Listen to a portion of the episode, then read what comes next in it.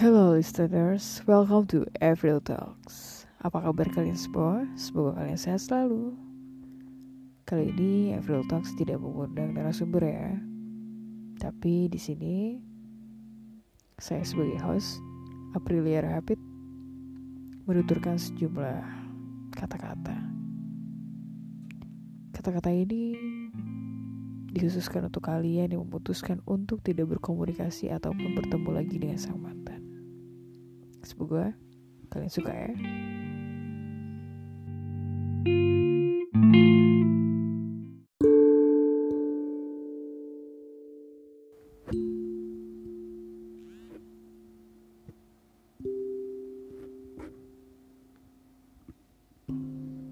Hai mantan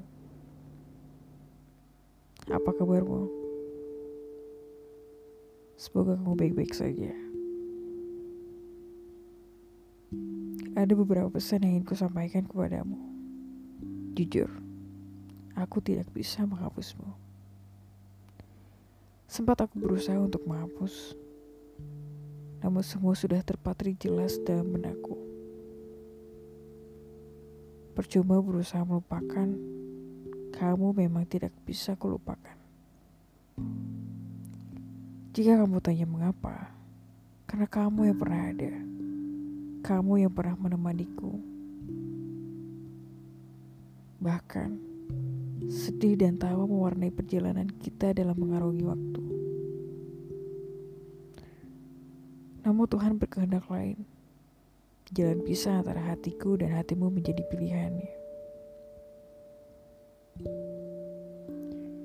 Asal kamu tahu,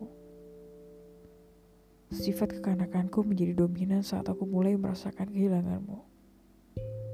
Kebiasaanku menjadi cukup berbeda. Tatkala tidak ada lagi WhatsApp, tidak ada lagi telepon, tidak ada namamu dalam instastoryku bahkan sekaligus tidak ada lagi perhatian sepanjang hariku darimu.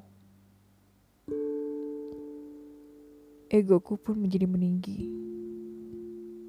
Aku risau sendiri, kalut sendiri,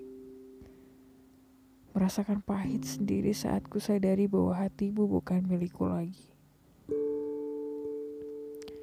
Perlahan-lahan aku jadi benci kamu. Kamu seketika seperti monster raksasa pembunuh yang harus kulawan. Pilihan berteman pun menjadi tantangan luar biasa untukku.